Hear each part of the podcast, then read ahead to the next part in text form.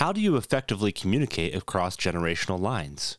That's what we're going to be talking about today on the Monday Christian podcast. And this is obviously a super relevant topic because a lot of times people struggle with this.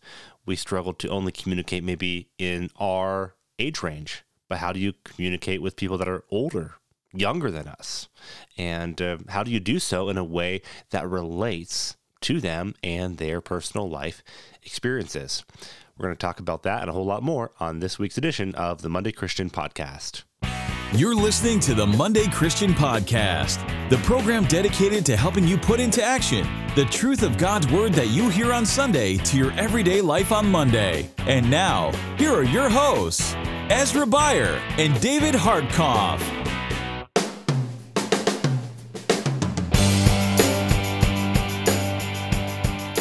Hey there. Welcome to the Monday Christian Podcast once again. May 16th, getting into summer here.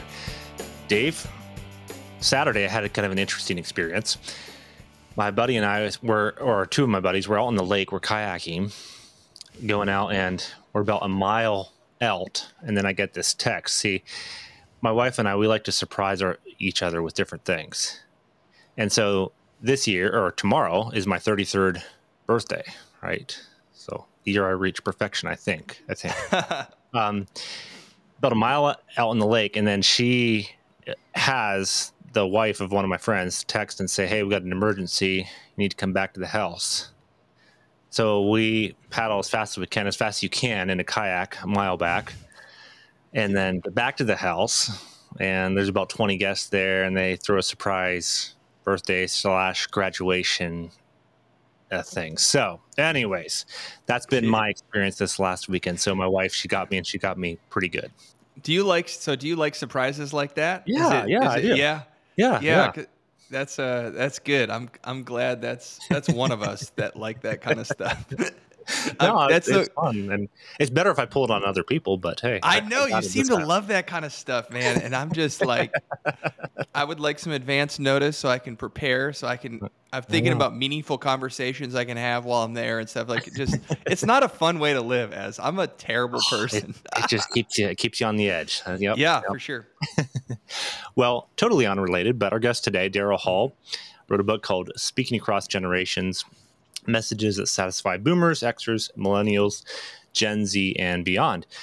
Just had an interesting conversation with a number of church planners recently, kind of about some of these themes here. And so Darrell's book has got me thinking. And and Dave, what's interesting is um, a lot of times we don't know how to connect with people in the church that are in these different camps.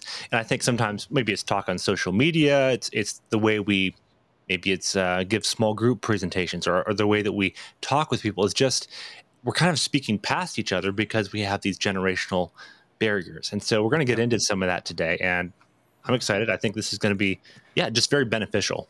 Yeah i see in his writing so you know for our audience that does, doesn't know we usually get advanced copies of, of the writing that we're the people we're having on and reading uh, darrell's book i just you have a little you have good information there about some differences between generations but you also have a lot of pastoral wisdom mm-hmm. uh, that i think extend even beyond um, so he talks about preaching some in his writing but even beyond that i just i found the writing very compelling and man there was just some of these moments i've, I've got a few of them written down but just some some powerful statements about communicating and uh, i think this is going to be a great conversation for our audience He's the pastor, campus pastor of Elizabeth Baptist Church in Conyers, Georgia, where he regularly preaches and teaches across five generations of people. So, Darrell Hall, welcome to the Monday Christian Podcast. Great to have you. Hey, I'm glad to be here. Thank you, Ezra. Thank you, Dave, for having me. Well, it's our pleasure. And let me ask you this: Did you grow up in Atlanta? What's kind of your personal journey of coming to faith in Christ? What's that? What did that look like for you? Yeah, great question so first of all, I am a native of Atlanta. Uh, from my neck of the woods, we would describe me as an AT alien. Hmm. And, uh, that is a rare group of us who are natives who still live in the city. Atlanta has become, you know, this melting pot, so to speak, over the last 20 years. And we're thankful for all of those who've migrated here to make our city better. But yeah, I'm born and raised here in Atlanta. And what's So what, what's the demographics of that look like in, in Atlanta now? Because I moved from Toronto and very diverse, obviously there. So what's how has Atlanta shifted in the last few years? you mean racially diverse, or what do you Yeah. mean? Yep. Yeah, I think Atlanta is is definitely a racially diverse area, but I think for African Americans, it's a it's a preferable place to live. It's a good place as far as opportunities, upward mobility, uh, income. You know, great jobs. You got great organizations here that employ many uh, minorities, women, and you know, African American folk like myself. So it, it's a racially diverse area, but I think it's also a great area for minorities to, to advance and get opportunity and you know be able to live well. I would Yeah. say compared to, to other cities in the southeast region. Right. And then coming to faith in Christ, what did that look like for you?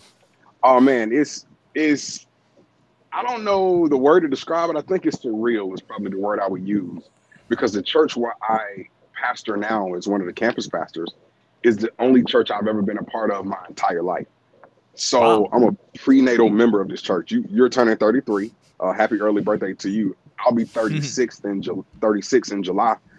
And the church I work at now is the church my mom sang in the children's choir at when she was younger. So I've only ever been a part of one church, and I accepted Christ. I was six years old. I'll never forget the day. Uh, our pastor at the time was an older man. He was about 60, 70 years old. He extended the invitation, or in the terms of our culture, he opened the doors of the church. And I just remember going down to give my life to Christ. Uh, as a little boy, I remember the day I got baptized, but I also remember the time as a teenager where the meaning of that commitment started to really seep into how I approached life and how I took personal accountability for my relationship with the Lord.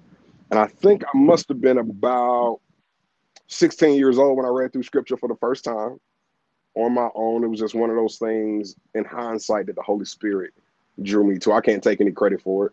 You know, I had all of the same interests as normal boys who were my age in my area. It was just I would read a couple chapters a night uh, in a in a parallel Bible from the NIV version until I finished scripture. And so um accepted Christ at six, really took seriously my relationship with the Lord around 16. And then I realized at 17 that God was calling me to preach. And accepted my call to preach and preached my first sermon uh, at 17 years old. They started you young. Yeah. What, what was that first day like? Because I remember my first sermon. I think it was in class, and it was dreadful. All right. So in, in our church tradition, we our first sermons are typically held at 3 p.m. in the afternoon at the church. And depending upon, I guess, the pastor's favor of you or some of the leaders, you either get to preach from the floor or you get to pre- preach from the pulpit. So I was blessed to be able to preach from the pulpit. It was a 3 p.m. service, April 25th, 2024. And my church showed me tremendous support. I mean, my pastor supported me, the leaders supported, my family supported. And I just have this vivid memory of experiencing for the first time what it feels like for the Holy Spirit to carry you. Yeah. Hmm. Um, you know, when you can't take credit for what's happening, when they're watching it, and in many ways you're watching it too, uh, as God is God is using you, and, I, and that that was my experience, and many people supported me then and even now, and so, man, I reflect with uh, with a happy heart on that day. Do you do you feel like your church culture in particular, where you're at, has done a, a good job of that? Because you you know you write about intergenerational relationships, and here you as a 17 year old, probably in retrospect, you remember some of the things you said, or even remember that first sermon, like, man, that was that had a lot of room to grow, but man, these people loved me, and man, they really encouraged me, and man, they sh- they shepherded me into this leadership and affirmed my calling. Can you, what in in that culture um, was it an affirming place for you to grow, and what did that connected to your writing? What did that intergenerational uh, thing look like for you early on in ministry? Man, that's a great question. My church was definitely supportive of me, and particularly, I think my church saw me, or may even now see me as a as a key link in our congregation becoming intergenerational, because my peers supported me, loved me, uh, and and responded well to me teaching Bible study and teen choir rehearsal, and you know speaking up in in youth church And then, you know, vice versa, my pastor, who is a, a Xer and most of our congregation who are young mm-hmm. boomers and Xers definitely affirmed and supported me as I assisted him. So I think my church, in large part, saw me then and probably see me now as, you know, a key factor in our church truly becoming intergenerational. If I could be completely transparent, though, as I reflect, I do sometimes, I don't know if the word is mourn, I don't know if the word is sigh, I don't know if the word is sadness, but I do think about a lot of the people I grew up with who didn't get that same support and who didn't stick and stay, uh, so to speak, to our church that we grew up in. And I think part of that is because of our traditional understanding of what it means to be called into ministry. And so for me, because it was a path towards vocational ministry with preaching and teaching as some of my primary gifts, I think that I was supported in ways that other people my age who may not necessarily be called to serve in a formal church capacity may not have been. And so while I celebrate and appreciate the support I've gotten, I don't do I don't celebrate it without remembering some of the other peers I had who I just wonder sometimes about their where they are in their life and and I sense in many ways a uh, a responsibility to to share with my generation what the previous generation has shared with me and so that's kind of the spirit behind you know the book. That's how my church my, it's my heart and desire to see us do it at a higher rate i think that inspired it plus being appreciative for all that the previous generations you know poured into me and opportunities they gave me to grow that calling that's a tricky word isn't it dave? I've thought about that a lot in my life right? In my my journey i've had an evolution of what does it mean to be called? What does that look mm. like? And kind of one of the the back story as it gets to the Monday Christian podcast kind of comes a little bit out of that is that each of us, right, are, are called to live out our faith all throughout the week and and finding different ways to do that, right? Like like because we often divorce the two, right? I'm Sunday and now here I live a different life on Monday and, and kind of finding ways to incorporate our faith all throughout our lives. That I was writing about this just the other day. You know, simple habits of life. You know, sleep. Mm. What do we choose to eat in the morning? The inter- mm. that first comment we say to our spouse. That you know, mm. all these things d- subtly, in small ways, make up who we are and how we live out, out our faith. So, okay, you share. Uh, there was a time that you were asked to speak to. Okay, you need to share this story. Uh, what was like your first time you share in front of your entire congregation? Kind of came as a little bit of a surprise to you, from what I understand. Yeah, so this is after my official first sermon. By this time, I was on staff uh, as youth pastor, and I was in my early 20s. I must have been about 23, 24. And our church was going through a significant boom. We had just recently be, you know, become a, a multi-site church. I think at the time we were probably up to three or four campuses across the metro Atlanta area. And it was dur- during our highest attended service out of the 10 we had on Sunday at the time. Of this course. was the single highest attended service at the main campus, and it must have been a packed sanctuary. And so here I am, I'm in the chapel, which is where our teens gather, and we had like 150 teenagers who I, I was in there preaching to at the time. And I'm I couldn't even remember what the sermon was about. Ezra, man, I wish I could, but all I know is the book of Ezra. That's uh, probably. so I'm mid sermon and I see what some may describe as a stage manager. Let's just describe her as that. But she was one of the people who helped to facilitate behind the scenes of the main sanctuary service.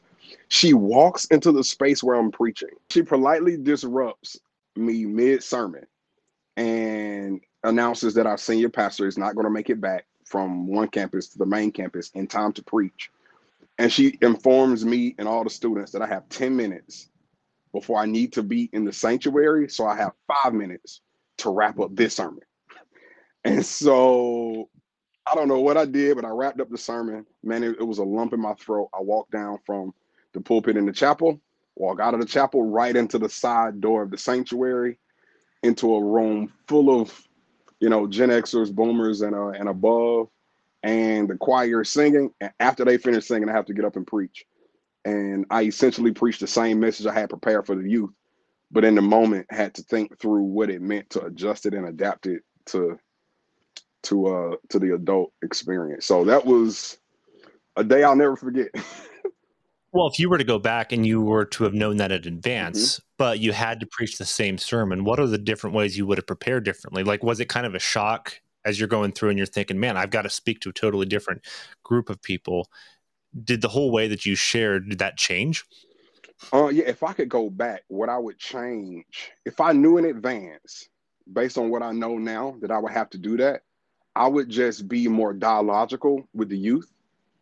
And with the adults, I would be more, I would include more extra biblical authority, resources. I would bring in more support to stimulate intellect. And I would probably prepare for the students an outline that sounds like complete sentences. But for the adults, I would probably prepare an outline that sounds like one word buzzwords for them not to forget. Mm. So you mentioned in your so one of the I love some of the the way you say some of this, but you talk about generational intelligence. Um, can you give an example, maybe uh, a negative example or a positive example? Either way, what someone exhibiting what you would call generational intelligence? Because in the book, uh, which I would highly recommend that you read, uh, there's there's sort of breakdown by chapter after the first few chapters uh, by generation and op- even demonstration about how to speak well uh, inside that sort of context. But maybe maybe give an example of someone who exhibited this well for, in your life, or what does it mean to have generational intelligence? Man, what a great question. So, generational intelligence, in short, is my ability to appreciate that the the brackets between which in years the years between which a person was born means that they have certain cultural perspectives in common with people who were also born in that window of time that is other than people born in different windows of time and it affects the way they engage the world generational intelligence means that baby boomers anybody born between 46 and 64 in general have been shaped similarly and therefore may see the world similarly that is different from the way millennials, Gen Z, or what have you may see the world. And the way it's usually exhibited, in my opinion, is negatively. For example, you may have a boomer or an older Xer who is convinced that their younger millennial child or relative or coworker is uh, is lazy because they went to college, got a degree, moved back home, and are content, so it seems, uh, to stay back in the room that they grew up in. And they don't seem ambitious enough. And you know, when I was 24, I was doing this and doing that. And I think usually it creates friction, the lack of generational intelligence, where people would uh, accuse one person of another generation of being something derogatory or negative, like millennials assuming that boomers may be mean spirited or older Xers assuming that young Zers may be lazy.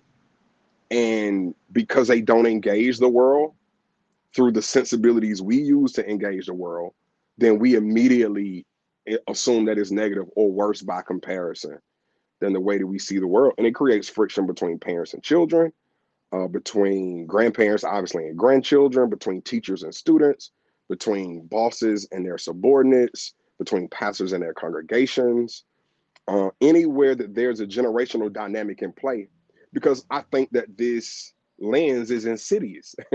it's one of the lenses that we use to view the world that we're not not aware of.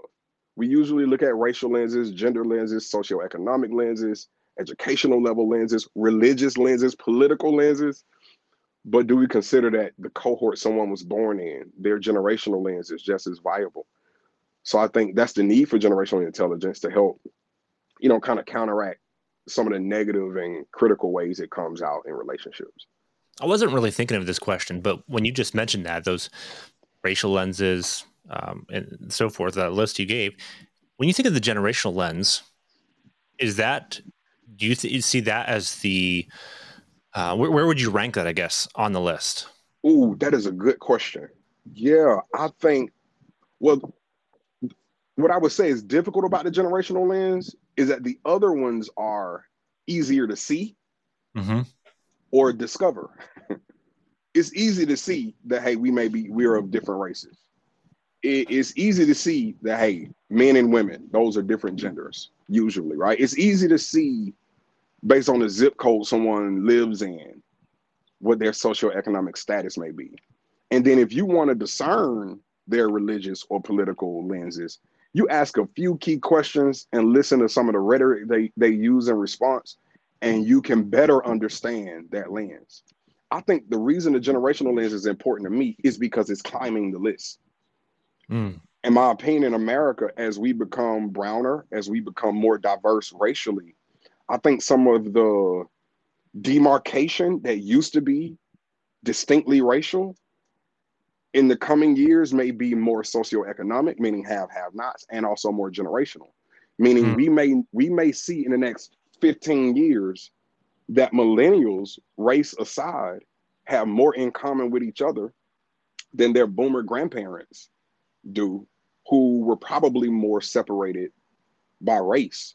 Mm. So so you so I'm Interesting. 35, Ezra, you're 33. Okay. In the next 10 years, you and I culturally, generationally, our culture may be more similar than you to your grandparents and me to mine. Mm.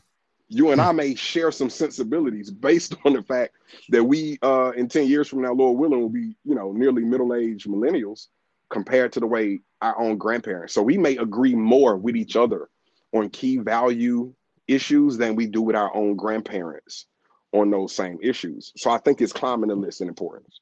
Dave, I don't know what your thought would be on this, but when I think sometimes of the way people my age, our age, think, um, a lot of times it's not so much in terms of denomination, right? So we might have, I might have someone. I came from more of a Methodist background, so I might have someone that has comes from likewise from more of a Methodist background. But if they came from an older era, um, we're generally speaking, I, I'm just processing this out loud, but I think it would be the case. Generally, I'm I would find I have more in common with someone who's my sage, same age range, but might be a slightly different denominational perspective.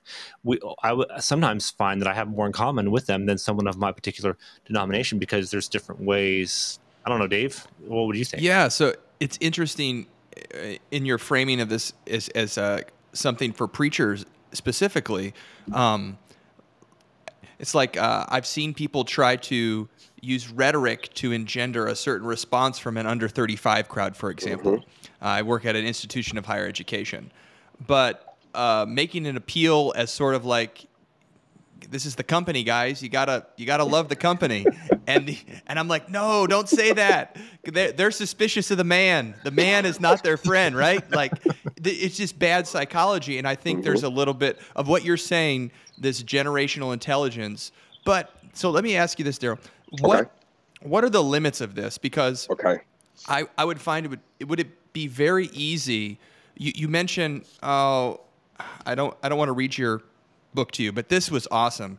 To pander to the gathered audience by harping on their collective frustrations without explaining how a biblical text mediates wisdom for their experience is a misuse of voice. Doing so may be effective politicking, but it is ineffective preaching. So how do we how do we speak boomer, for example? Like if Yeah. I if I get into a certain audience, I probably almost instinctively do that in some in some measure. But like, how do I do that without also s- pandering? Do you understand what I'm saying? Or being manipulative? Because I think th- for someone that could read this, I think if they are they don't have good character, they Yep. could say something like, "Oh, here's how I can get what I want from this group of people." Um, so how do we be authentic? Uh, how do we challenge? the faulty so i'm barely a millennial i don't really want to be called one i'm almost i'm like an Xennial okay so i kind of have the bad i have like bad traits of both okay, Okay. I- all the bad of, of both in me but how do you how do you say okay this information explains them but it doesn't excuse how do we challenge Mm-hmm. ezra you don't like long questions so how's this for a long windup how do we You're challenge doing great. You're doing great. yeah. In short, let me take another breath here. Yeah. to sum it up, no, seriously, how do how do we challenge someone in this in a generational context, but also say something that makes it hearable? Like, what's the balance there where we're not pandering? Yeah. Man, that is it's a layered question. I think it's a good one. Um, so let me try to walk the layers with you. First of all, Dave, I appreciate that you working in higher education or thinking of examples from, you know, company speeches can identify that there's some viability to what I'm trying to share beyond just a preaching moment. What was difficult in writing, and I'll just give this to you guys in your audience for free. I didn't want to own that this was a preaching book because I believe that the application of the content could apply even outside yes. of the preaching moment.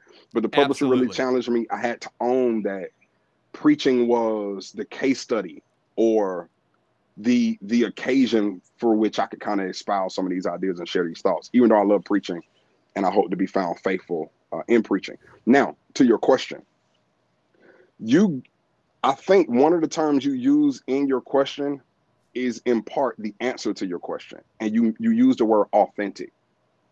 So before I get in the book to differentiating the generational languages, I talk about these five traits that if we practice these traits, we could reach people of all generations and all ages. And authenticity um, is is implied, you know, in, in those those five characteristics. So the way to not pander is to to be authentically who you are first. Okay, so I got a congregation of Xers and Boomers, but I'm a millennial.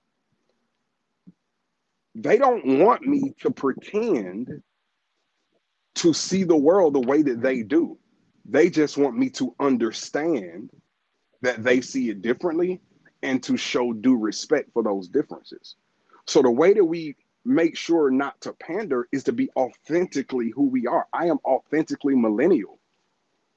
If we're using generational terms, I am authentically millennial, and my boomer congregants and my Xer congregants, they hear it, they see it in in in all that I do. So that's the first thing. Be authentically who I am, which was a struggle for me earlier. I thought it was all aesthetic. So I would dress like a I would dress like a like a boomer preacher with dress, hoping that I have yep. that same effect. This when it's is not so good, aesthetic Darrell. at all. It's it's it's so deep. So I have to first of all own that I'm a millennial. That's one way not to pander.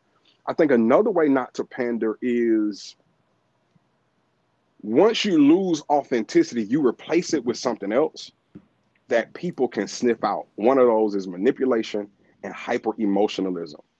And people are sensitive, I think, these days to both hyper emotionalism, uh, you know, spiritual manipulation.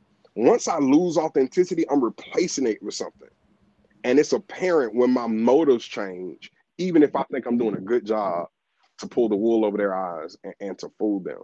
Um, so first of all, I have to be authentically who I am in, in the same way. You know, as a man, I can't pander to women in my preaching they can sniff sniff it out as a phony, right? As so as a as a middle class guy, though I was raised in poverty, I can't pander to the rich by pretending to speak, you know, their language in a way that will honestly sound like a cheap knockoff. It'll come out as somebody who's not authentic to that space, trying to employ lingo to garner a response.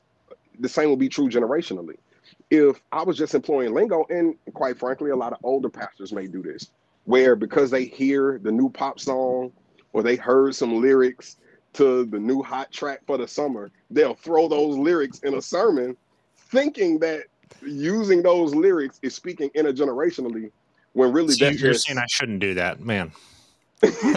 Ezra. Ezra. or hey. if you do it, own the corniness of it. You yeah, I mean? self-deprecation. Yeah, make yeah, yourself like, the butt of the joke. Hey, yeah, I'm 33. I'm a young 33, but I was listening to the radio and I've never heard of this artist blank singing this song blank. So let's have some fun laughing at me while you see what I'm saying. Make yeah. self yeah. the butt of the joke. That's me owning. Hey, I'm wholly millennial. You young Gen Zers, I don't listen to your music. So yeah. instead of me trying to pretend like I'm up on lingo, let me own that I'm millennial and anything I do lingo wise, intentionally make myself the butt of the joke. Because here's what I do. Once I intentionally make myself the butt of the joke, we laugh together. So, Darrell, you talked about these five different groups in your book traditionalists, baby boomers, Gen X, millennials, Gen Z. First, if you could just kind of define these different groups, um, just real briefly. And then I'd like us to look at each of these kind of in sequence and talk to the person, the everyday Monday Christian, that is interacting with people, maybe it's in their family, small group, work, that are in these different categories. How would you, how do you respond to people in these different, uh, how do you interact with people in these different age groups? Yeah, great question. So, the five generations you mentioned are at the time of my writing were the five generations in America who had adults who were represented in the adult population. So the traditionalists or the silent generation of those born in 45 and before, then baby boomers born between 46 and 64, then Xers born between about 65 and the early 80s, so maybe like 82, depending upon whose bracketing you're looking at. Then millennials, which is my group, we're born between the early 80s and late 90s. So let's say 83 to like 98. And then you have Gen Z, who were born between 99 and about 2012. And then the other, which I didn't write about because they're all children right now, is the Alpha generation, born between 2013 and now. And so those are the brackets that my friends at Barna Group use to help subdivide people into generational cohorts.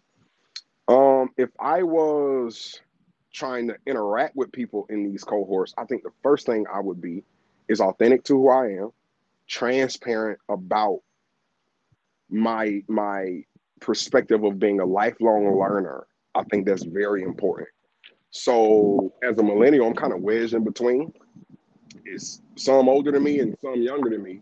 But if I position myself as a lifelong learner, I think I could identify with or have connection with people age aside.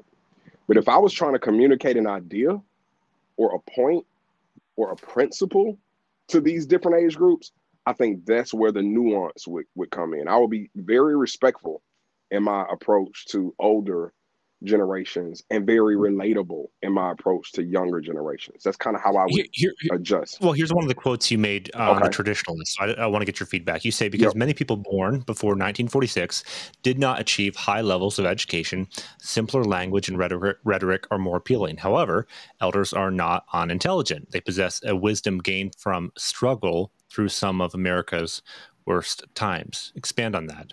Yeah. So that statement helps us to not just appreciate how they communicate, but why they prefer simpler, direct, applicable, strong, forceful language.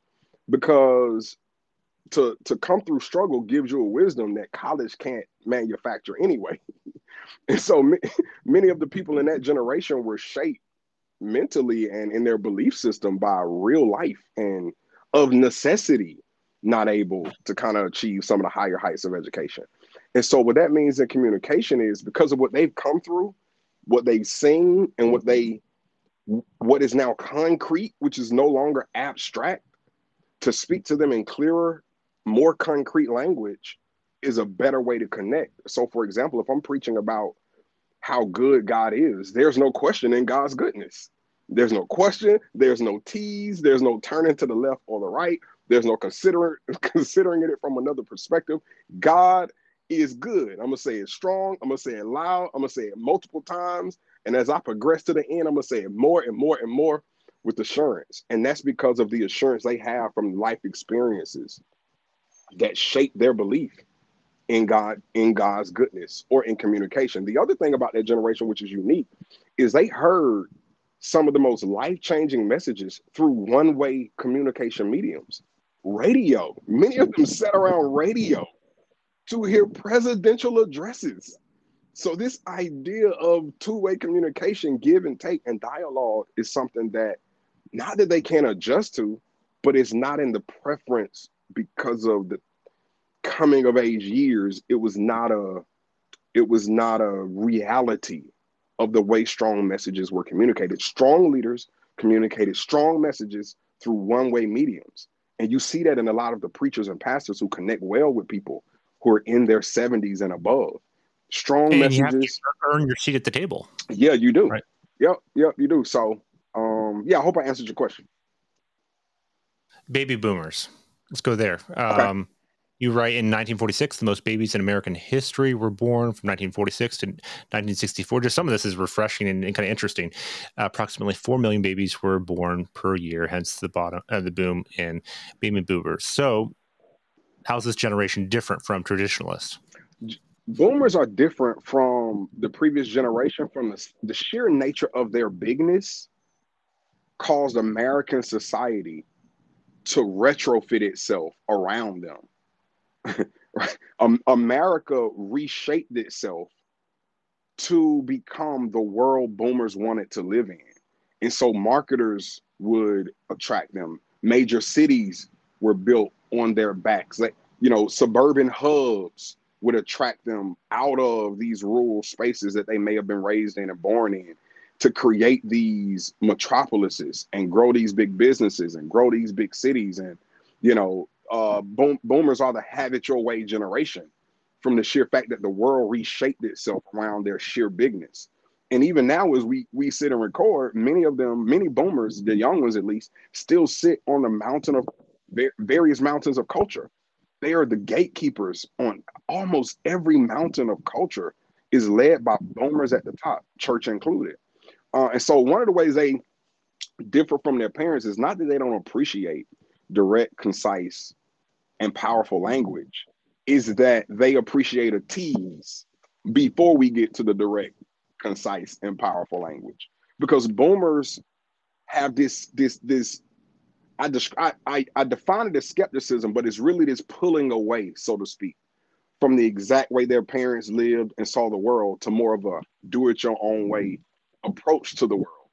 And so when it comes to communication, some tease helps to stimulate attention and create edge and create a little uh, uh, suspense before this rousing culmination in this powerful, clear, you know, principle. And, and preachers do it very well. I think politicians as well do it very well. But boomers would appreciate a tease. Boomers would appreciate a, a, a little bit of a lean away from exact traditional points of views, though they can appreciate it how through that lean you go back to the main point. For example, C.S. Lewis nails it with boomer communication in his trilemma for Christ.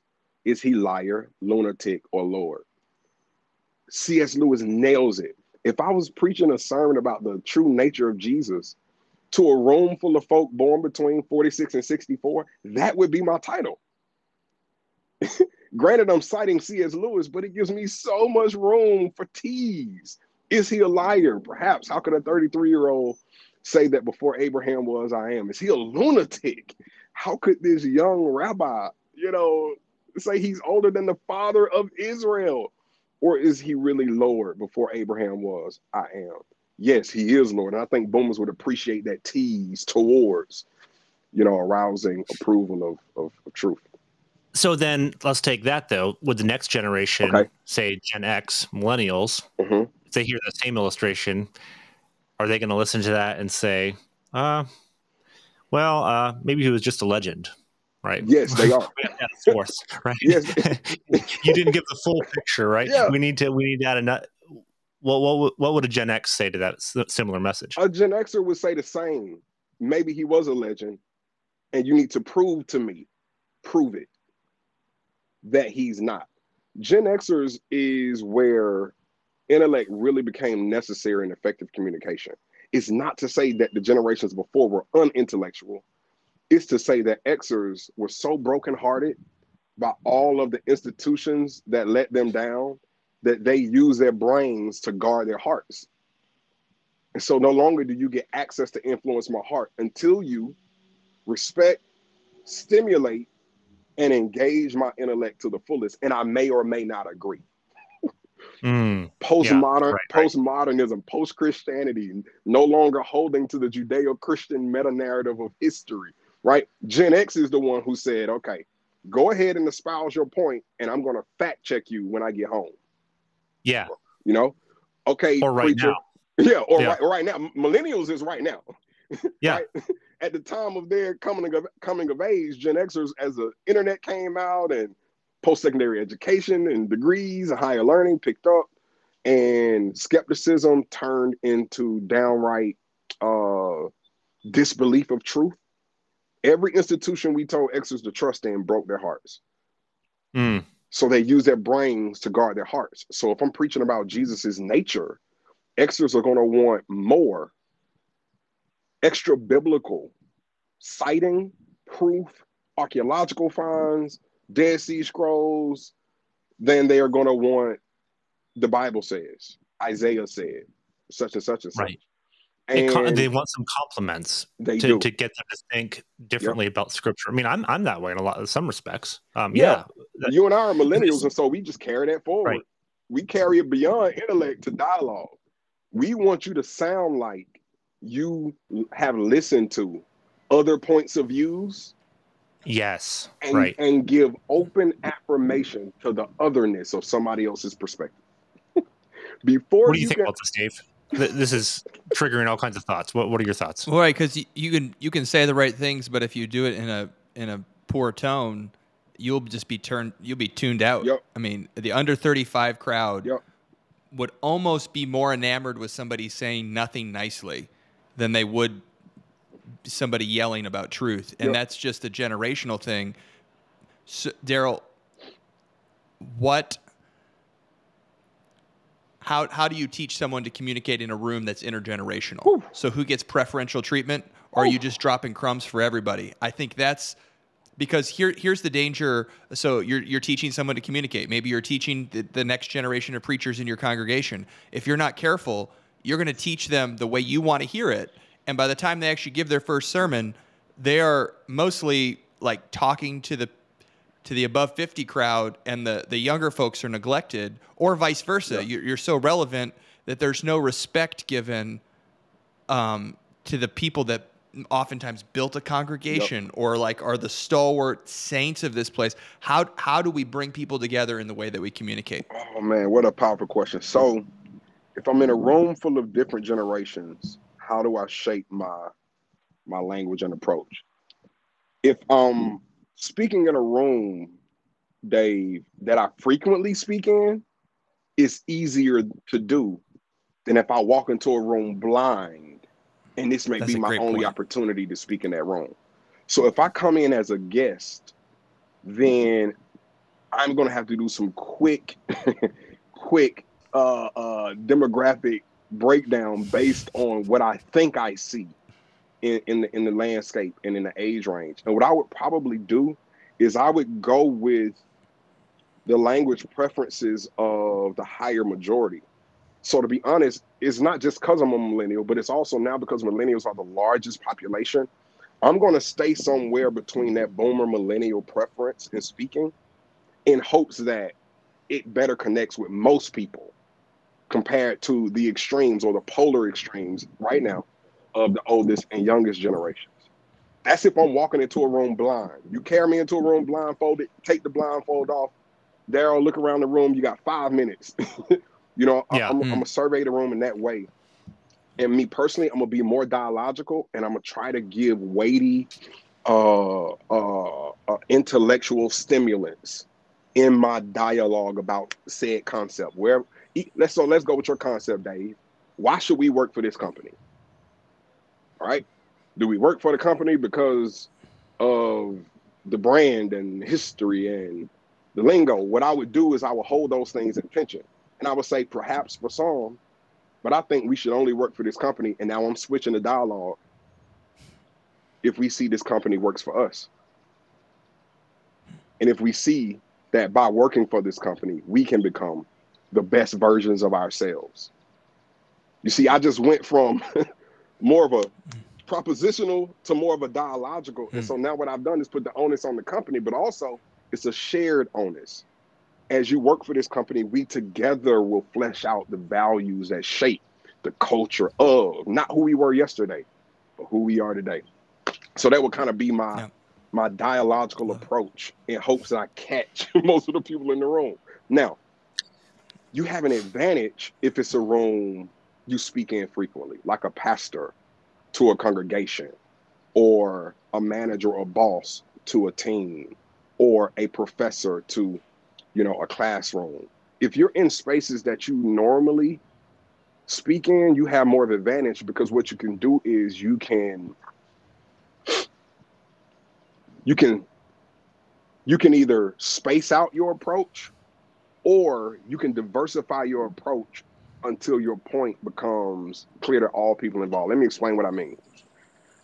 So, as a pastor in a multi or intergenerational congregation, if I know I have 52 Sundays to approach these same people, and if for the next four Sundays, I want to help them appreciate what the Bible says about marriage, right? What I would do for those next four Sundays is on different Sundays, I would emphasize a different generational approach. And I would probably start with dialogue and move by the fourth Sunday towards the older generation. So I would start with why we disagree that marriage may be this and may be that, and politically how it's become convoluted, and you know, historically how, you know, and then I would go to some research on the second week. I would talk research and citing of how children raised in certain homes may have an advantage compared to and how what divorce does and i would be open and honest about how my grandparents divorced shaped my mom and how that shaped me and then the next week i would go to more of an appreciation not for you know more of an appreciation for people who have been good examples instead of a depreciation for people who've been bad examples and then the last week i may anchor it all in the imago Dei.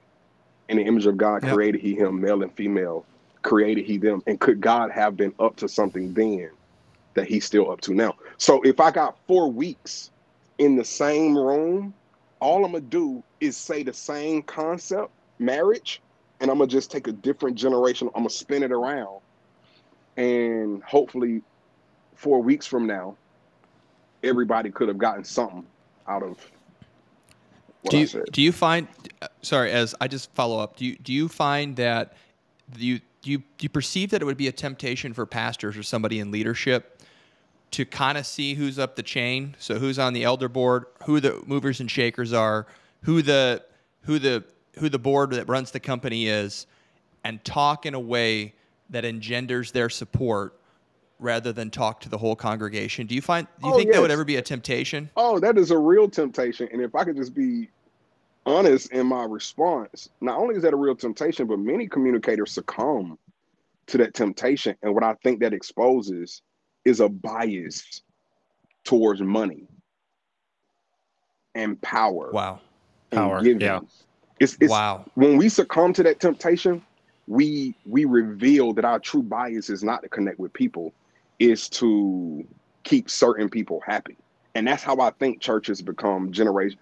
That's how I think churches move towards generational stratification because we preach to, or back to your earlier term, we pander to the givers, the establishment, the leaders, the high table, right? We, we pander wow. to them, and for fear of offending them, we would rather alienate the younger generation who's not at the table, who doesn't give equally or equitably, we would rather alienate them in an attempt to pander to those who are the establishment, or some churches make the opposite choice. You know, yeah. hey, yeah. we're not going to pander to those older folk. We're going to go out and reach the younger people, and then they also alienate the older congregation. That's a true temptation. But here's what I think we could do to, to your question. When people have given, led, served, to help a church or institution or family become what it is, what do they deeply, deeply desire? Legacy is what they desire. So instead of pandering to their pockets, how can I connect with their heart? They really don't want all of what they built to go down the drain unless they're quite frankly selfish.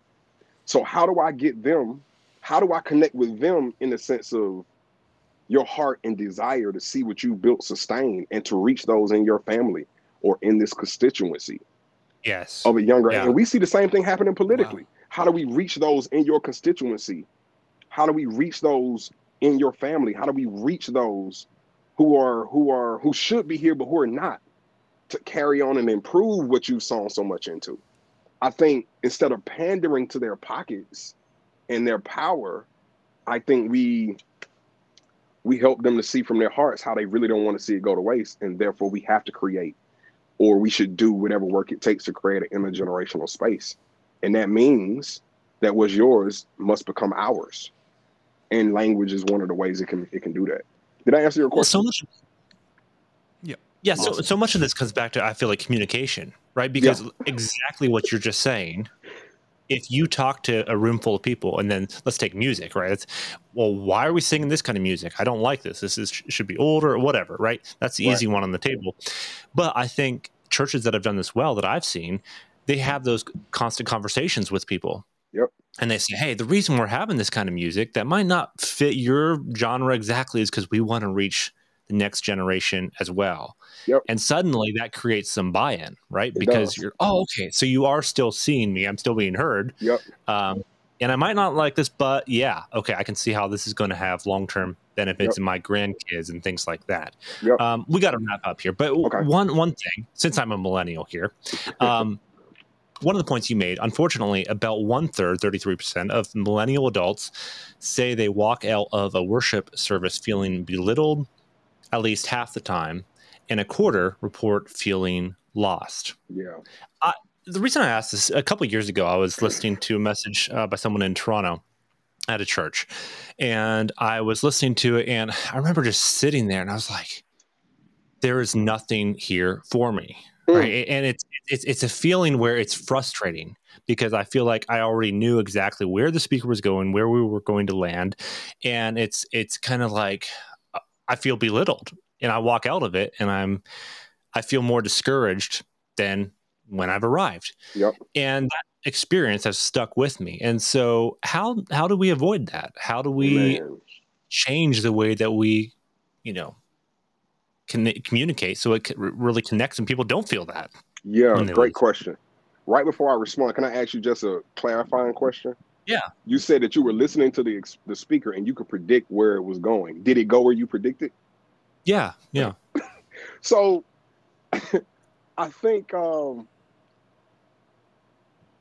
in that in that scenario, and I and I don't want to venture to speak for you, but let me at least I think try to represent maybe the collective point of view of our generation. If I can predict where you're going and then you go there, there's an anticlimactic experience for me, especially if where I predicted you were going insults my intelligence in the process.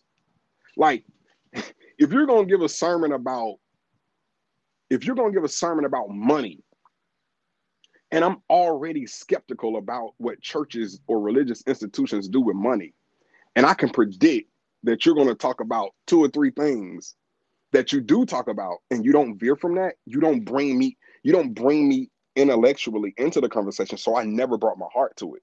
So the reason Yeah. I'm offended is because I wanted more.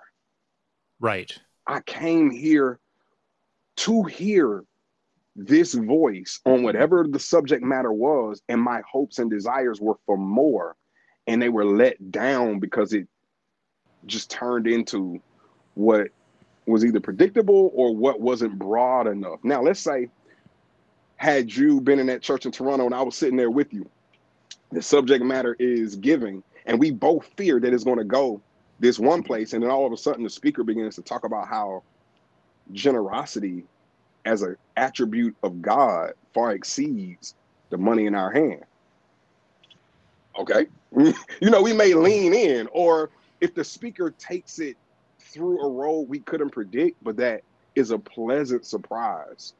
I think we would uh we would have felt like our time was valued. Here's what I think we could do to reduce the way millennials often feel when they leave church. Our t- there's a different tone between monologue, public discourse than dialogue. Yes. And dialogue has a tonal characteristic that preachers have to have to adapt in the way we communicate. It doesn't mean that we're changing the truth. It doesn't mean that we don't stand on scripture. It does mean that we position ourselves as a partner in dialogue and not a litigator in court hmm that whatever metaphor a preacher uses in our mind comes out tonally.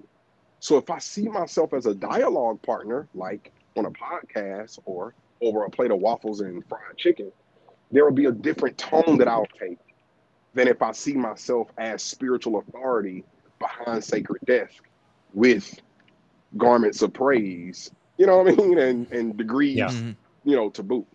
So, Yep. adopting the tone of dialogue, I think, is is one way we keep millennials from feeling that way.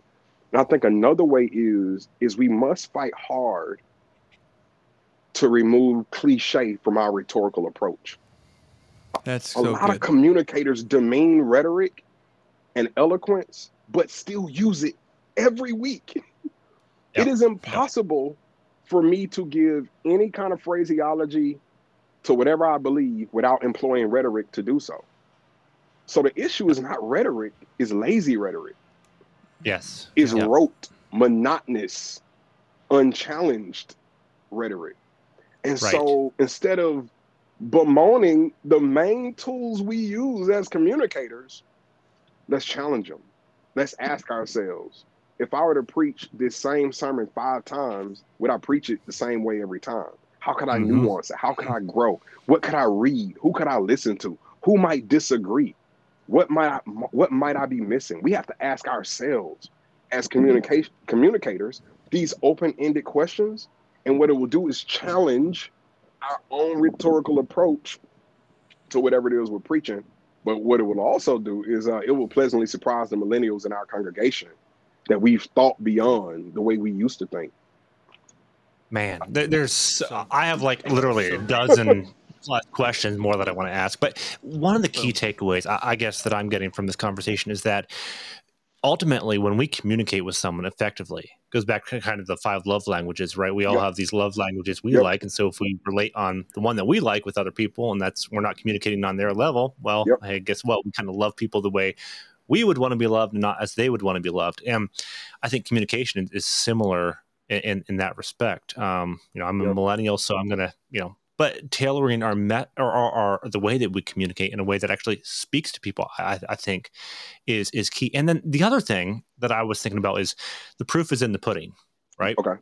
that you can say oh we want to be a church for blank we want to be a company for blank but if everyone at a position of power Yep. in the table is fits one of these five categories Yep.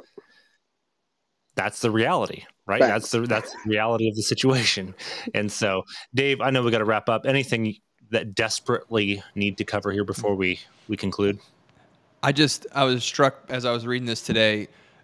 It's a function of loving others. You know, for, for me, it, I, I pastored uh, an elderly congregation, a little Methodist church, for the last four years. Recently, have moved on, but I I served and mammed my way through every Sunday morning, not to pander to the people in the congregation, but because that communicated respect to them, Yep. and I wanted an audience with them when I got behind the pulpit. And if I was if I if I if I approached that sort of cavalier like like oh th- oh that, that's such an outdated mode of communication like no you don't know your audience Right. very well Yep. now Exactly. and I think those I think framing what you're saying is so important here Darrell because I want to make the truth as hearable as possible I don't want to the there there's always there's going to be this huge spiritual battle going on while I'm preaching or communicating especially in a, in a ministry context I don't I don't want to be further hampered by my own inability and lack of humility Yep. like I only know how to say this one way Yep. um, and I, I just, man, you've, you've given me a lot to think about and a, a lot to grow. As soon as I'm done here, I'm going to go run to my office friend over the corner and say, we got to read this book together Thank you. because it was great. So thank, you. Appreciate you guys for having me on. This was a, a great conversation, and I'm just thankful that the Lord could use uh, could use me, and God is using you all. You know where you are. Thank you so much, Dave. Thank you, Ezra. I appreciate you guys. yeah best places people can find you online Yeah, people can follow follow me on social media. That's the best best place to find me at I am Darrell Hall, and that's D A R R E L L at I am Darrell Hall on Instagram, Twitter, TikTok, uh, and as well just my name Darrell Hall D A R E L L uh, Hall on, on Facebook is where they can find me as well. As always, links in the show notes below. You can click on them, get Darrell's book, and stay up to date. So, Darrell, thank you for joining us. Thank you guys. You've been listening to the Monday Christian Podcast, the program that helps you put into action the truth of God's Word that you hear on Sunday to your everyday life on Monday. For more info on this program, simply visit our website, themondaychristian.com. That's themondaychristian.com.